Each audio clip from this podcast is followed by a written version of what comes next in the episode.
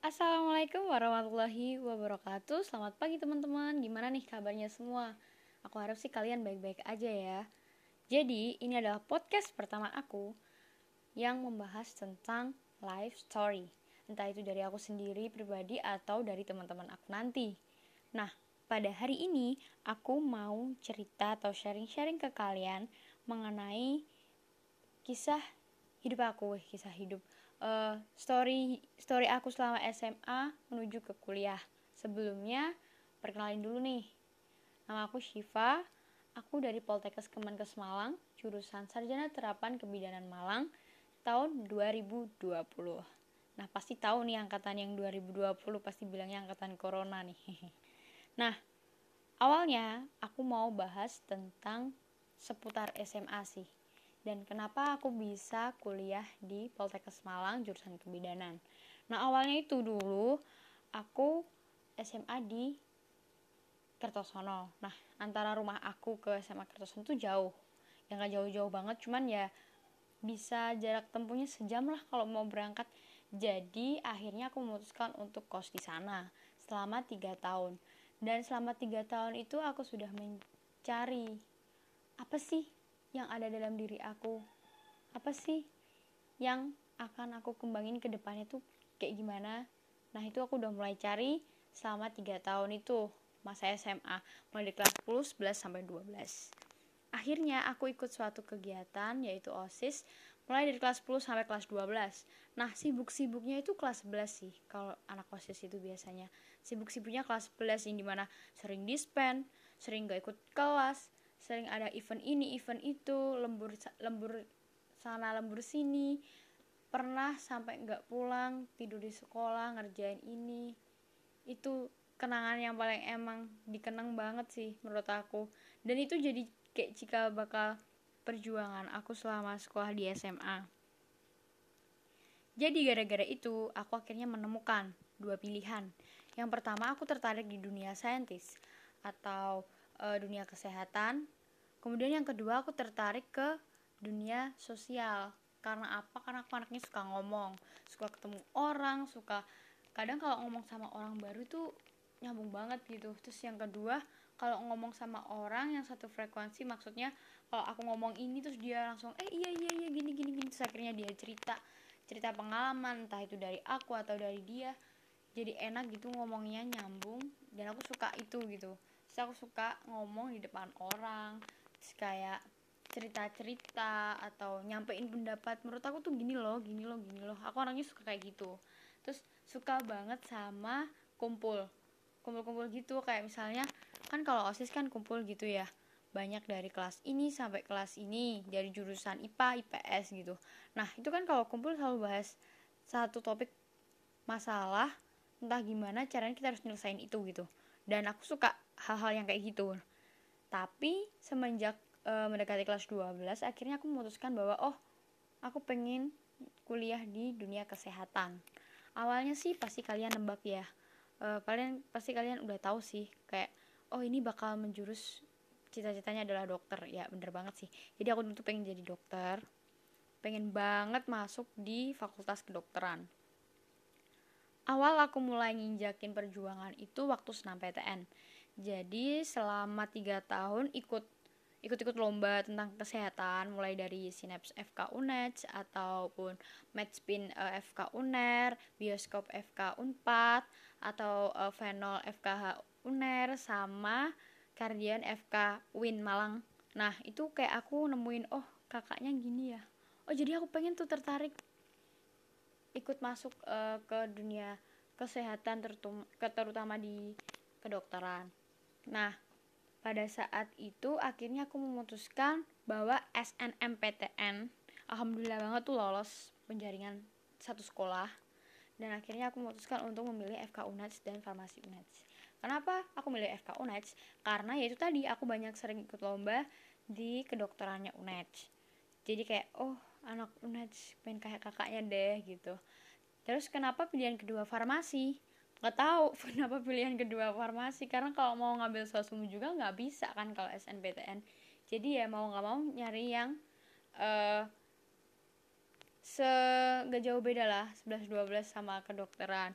Dan kalau ditanya kan IPA ya kak. Kenapa nggak ngambil teknik aja? Atau nggak ngambil keguruan dan lain-lain? Kalau aku nggak mau ngambil keguruan karena emang uh, dulu nggak ada cita-cita pengen jadi guru kenapa nggak ngambil teknik aja? Karena dulu pengen kuliah yang nggak ada hitung-hitungannya gitu. Jadi ya kayak cuma tinggal ngafal gitu. Dulu tuh kelas 10 suka banget sama matematika fisika sama kimia. Eh kelas 11 kelas 12 lebih prefer ke biologi sih. Jadi kayak pengen kuliah itu yang nggak ada apa hitung hitungannya nah akhirnya milih farmasi. Kenapa nggak perawat? Karena kalau perawat lihat balik sih dari kakak sepupu yang kebetulan juga perawat uh, beliau sibuk banget pulang dari berangkat pagi pulang pagi lagi. Ya kayak gitulah. Jadi kayak nggak pengen aja gitu nanti ke depannya jadi perawat ya karena itu. Bukan karena nggak baik cuman ya itu. Karena kayak kilas balik gitu aja dari kehidupannya beliau. Apa yang bisa gue ambil? Dan akhirnya aku memutuskan untuk mengambil farmasi nah gimana tuh pengumumannya? Lolos kagak kak? Jawabannya enggak. Dan itu bener-bener down banget sih kalau kalau pas lihat pengumuman. Gak rezeki itu di SNMPTN uh rasanya sakit banget. Pasti nangis gitu.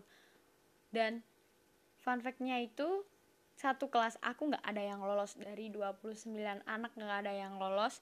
Yang lolos cuma satu doang sih. Cuma satu doang ini.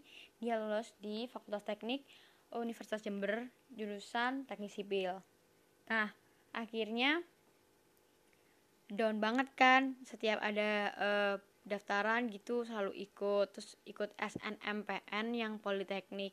Ngambil di Polinema sama PPNS seingat aku sih PPNS oh ingat PPNS itu ngambil K3 sama ini emang emang random banget ya Polinema ngambil akuntansi gitu entah kenapa padahal kan udah jelas-jelas beda jurusan gitu. Ya udah pasrah aja masuk. Kin itu jurusan K3 sama akuntansi tapi hasilnya juga nggak lolos juga. Terus ikut lagi yang PMDK nya PPNS ngambil K3 sama manajemen bisnis. Awalnya lolos terus seleksi tes skolastik terus nggak lolos. Terus bingung lagi kan mau ikut apa dan saat itu juga Telkom buka gitu yang jalur reguler. Ngambil S1 uh, ilmu komunikasi sama kalau nggak salah teknik elektro atau teknik informatika gitu. Lupa. Dan hasilnya juga nggak lolos lagi. Terus akhirnya mikir lagi apa ya yang buka gitu sambil nunggu SBM kan. Dan akhirnya yang buka itu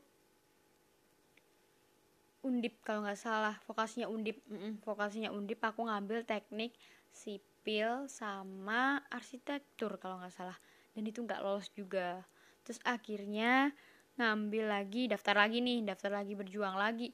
Selama ada kesempatan kenapa enggak kita coba gitu kalau menurut aku? Jadi aku selama itu nyari-nyari yang apa sih universitas mana yang buka universitas apa jalur apa gitu. Akhirnya aku daftar lagi S eh, PTKIN apa itu? Span PTKIN ya. Ngambil sosum sih kebetulan karena di jurusan yang IPA nggak tertarik di situ. Terus akhirnya ngambil sosum. Pas dibuka juga nggak lolos lagi. Terus UNS UNS yang vokasinya itu juga buka PMDK vokasi atau apa itu lupa.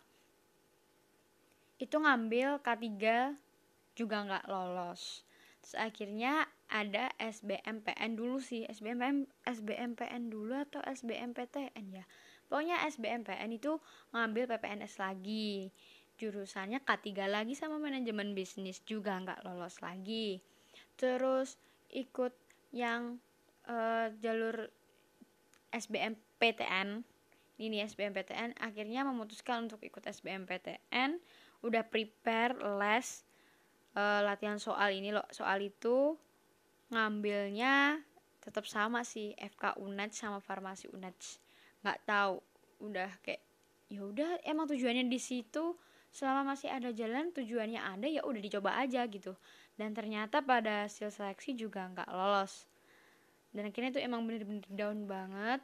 Terus nyoba itu Poltekkes yang si mama. Kenapa ngambil si mama nggak ngambil PMDK karena dulu tuh nggak ada pemikiran bahwa gue tuh nggak mau deh kayaknya kuliah di Poltekkes. Nggak mau nggak mau. Soalnya kalau kakak aku kan juga di Poltekkes dan kebidanan juga. Ngerti lah kayak uh, rintangannya apa aja ngerti gitu. Jadi kayak nggak mau nyari yang beda lah nyari yang beda dari keluarga. Dan akhirnya nggak ikut PMDK udah nggak terima di mana-mana akhirnya daftar si mama. Alhamdulillah banget sih dulu pas waktu corona jadi jalurnya jalur rapot tapi uh, seleksinya si mama. Nah pas waktu pengumuman itu kalau nggak salah kan pengumuman tahap 1 sama tahap 2 tahap 2 itu kalau udah finalnya. Yang tahap 1 itu yang awal seleksi berkas udah ngisi masukin tiga kali gagal daftar sih karena yang pertama itu salah jurusan yang kedua salah jurusan yang ketiga baru mastiin bahwa pilihan pertama itu kebidanan Malang pilihan kedua keperawatan Malang yang ketiga adalah uh, promosi kesehatan. Oh ingatku itu deh promosi kesehatan. Udah akhirnya masihin daftar itu kayak lillahi ta'ala aja udah nggak nggak tahu mau mau daftar ke mana lagi uh, dulu belum ada pikiran mau mau daftar ke swasta sih sebenarnya. Terus uh, akhirnya pengumuman tanggal berapa ya? Tanggal 14 kalau nggak salah. Ya 14 jam jam 5 sore. Jam 5 sore tuh mantengin webnya si mama tuh. Kok nggak bisa bisa nggak ada tulisan pengumuman dan lain-lain. Terus akhirnya nunggu sampai jam 8 malam. Lama hampir hampir ngantuk-ngantuk terus habis itu kayak udah deg-deg banget masa ya iya ngasih kabar gak, gak enak lagi ke keluarga. Kan sungkan sama orang tua juga udah bayar banyak udah bayar daftar sini daftar sana tapi nggak lolos. Terus akhirnya pas waktu dibuka alhamdulillah alhamdulillah banget aku lolos di pilihan pertama yaitu sarjana terapan kebidanan Malang. Nah sampai situ udah proses daftar ulang udah bayar dan lain-lain masih kayak ganjel aja sih kayak pengen nyoba lagi deh yang lain terus akhirnya nyoba lagi di Mandiri UI Simak UI nah itu bayarnya kan pendaftarannya lumayan. Terus aku juga juga aku juga ngambil jurusannya kedokteran sama kedokteran gigi tes online. Dan emang pas waktu 2020 dulu ya entah gimana mungkin emang bukan rezeki aku juga di sana. Jadi gak lolos juga. Dan akhirnya tetap uh, nyari lagi deh di mana ya yang buka ini masih tetap berusaha untuk nyari di jurusan yang aku pengen banget gitu. Terus akhirnya uh, dengar-dengar unar buka gelombang kedua yang mandiri pemenuhan paku akhirnya daftar di situ ngambil di kedokteran gigi ternyata nggak lolos juga. Terus selanjutnya aku mencoba untuk uh, ke kedinasan itu kedinasan bukan dari aku sih dari orang tua kayak nyaranin adik coba deh uh, ikut tes di kedinasan. Terus kedinasan kan banyak ya. Kalau aku ngambil yang kayak semi militer kan emang gak cukup nih tinggi aku juga gak cukup. Terus habis itu nyari apa ya yang yang gak ada tes kesehatannya gak terlalu ketat gitu. Adanya dulu kan stand sama stis itu tapi aku di stis nggak tertarik. Ya udah cari yang lain aja yang adik suka tapi nggak terlalu ketat. Terus akhirnya kepikiran lah untuk uh, ikut sandi negara. Akhirnya tes SKD itu di Jogja. Ya inget banget itu. Tes SKD di Jogja. Nyari kenalan baru orang baru teman baru. Dan alhamdulillah banget skornya lolos. Cuman nggak masuk perankingan di region Jogjanya jadi akhirnya um, sandi negara bye bye ya. Aku ditolak lagi. Dan akhirnya memutuskan bahwa oh mungkin tahun ini jalan aku di Poltekkes Malang. Jurusan kebidanan mungkin jalan aku di situ. Jadi ketika udah masuk hari pertama ospek itu kayak prepare banget sih. Oh nanti ke depannya apa ya yang mau gue lakuin? Oh ke depannya nanti gimana ya oh nanti oh aku mau kuliah lagi nanti mau kuliah lagi deh S2 kalau udah lulus di sini di sini di sini sini. Dan aku anaknya suka banget traveling sih jadi ya kalau ketika penat penat mikir lagi suntuk gitu kayak kok kok di sini ya kok gini ya kok gitu ya akhirnya aku keluar lah jalan-jalan gitu ke alam. Kalau aku tipe orang yang tidak suka jalan-jalan ke mall bukannya nggak suka sih. Maksudnya kayak tidak selamanya aku penat otak aku langsung aku berjalan ke mall enggak lebih baik aku kayak nyari yang alam terbuka. Karena menurut aku dengan aku pergi ke alam mendapatkan ilmu-ilmu baru gitu yang masuk pengalaman-pengalaman baru. Nah akhirnya kayak oh kayaknya nanti lulus di dari sini jadi ini. Nanti pergi ke sini biar bisa sambil nikmatin keindahan Indonesia tuh kayak apa sih gitu. Dan dulu sih pengen banget ngambil sosum karena anaknya suka suka jalan-jalan suka ketemu orang ngomong ini ngomong itu. Cuman kayak dari orang tua nggak ada uh, apa ya dukungan buat masuk ke sosum. Jadi kayak ya lu lu SMA IPA ya udah ngambil kuliah IPA aja gitu. Tapi menurutku dengan aku masuk di kebidanan juga tidak menghalangi aku untuk uh, belajar untuk public speaking di depan orang belajar tentang hal-hal baru dari orang lain enggak sih? Makanya dari itu kan gak hanya dari akademik tapi juga non akademiknya juga yang berpengaruh pada diri kita. Dengan aku ketemu orang-orang baru juga buat uh, pola pikir aku juga berubah sih. Kayak oh ini orang nggak bisa disamain deh gini gini gini gini. Dan itu belajar dari situ tuh ngebantu banget selama pembelajaran kuliah satu tahun online. Jadi tuh satu tahun online kesehatan cuy. Kayak gimana ya materi masuk tapi prakteknya tuh bingung gitu. Ngawang doang ngelihat video gitu. Terus akhirnya kayak ya ya gimana ya? Harus bisa sih survive dari situ. Kayak namanya juga adaptasi lah. Harus adaptasi. Terus habis itu yang nggak enaknya dari online juga itu nggak bisa ketemu sama teman-teman baru. Yang dulu ekspektasinya wah aku ketemu teman baru. Kamu dari sini dari sini. Aku punya gini loh gini loh. Ngomongin ini ngomongin itu. Tapi ternyata pandemi melanda akhirnya ya udah dengan online aja dimanfaatkan sebaik mungkin. Oh ya ini tips aja sih buat kalian yang bentar lagi mau kuliah online.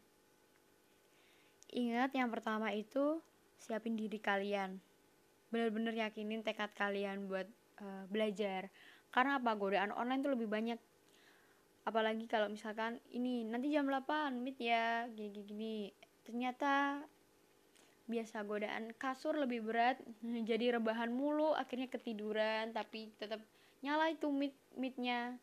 Jadi ya dipreparein aja. Kalau bisa pagi mandi habis itu dandan juga selayaknya kita kuliah aja jangan pakai baju yang biasanya. Karena apa? Dapat mengundang kita untuk rebahan rebahan dan rebahan lagi. Jadi ya selayaknya kita kuliah aja biasa. Terus yang kedua kalau sama temen tuh kalau chat hati-hati aja sih. Karena intonasi dalam pengucapan chat chat kan beda-beda. Kayak misalnya aku bilang eh iya nggak apa-apa. Tapi orang lain nganggapnya ya nggak apa-apa aku tuh marah gitu nah itu yang harus di, diwaspadain aja buat kalian.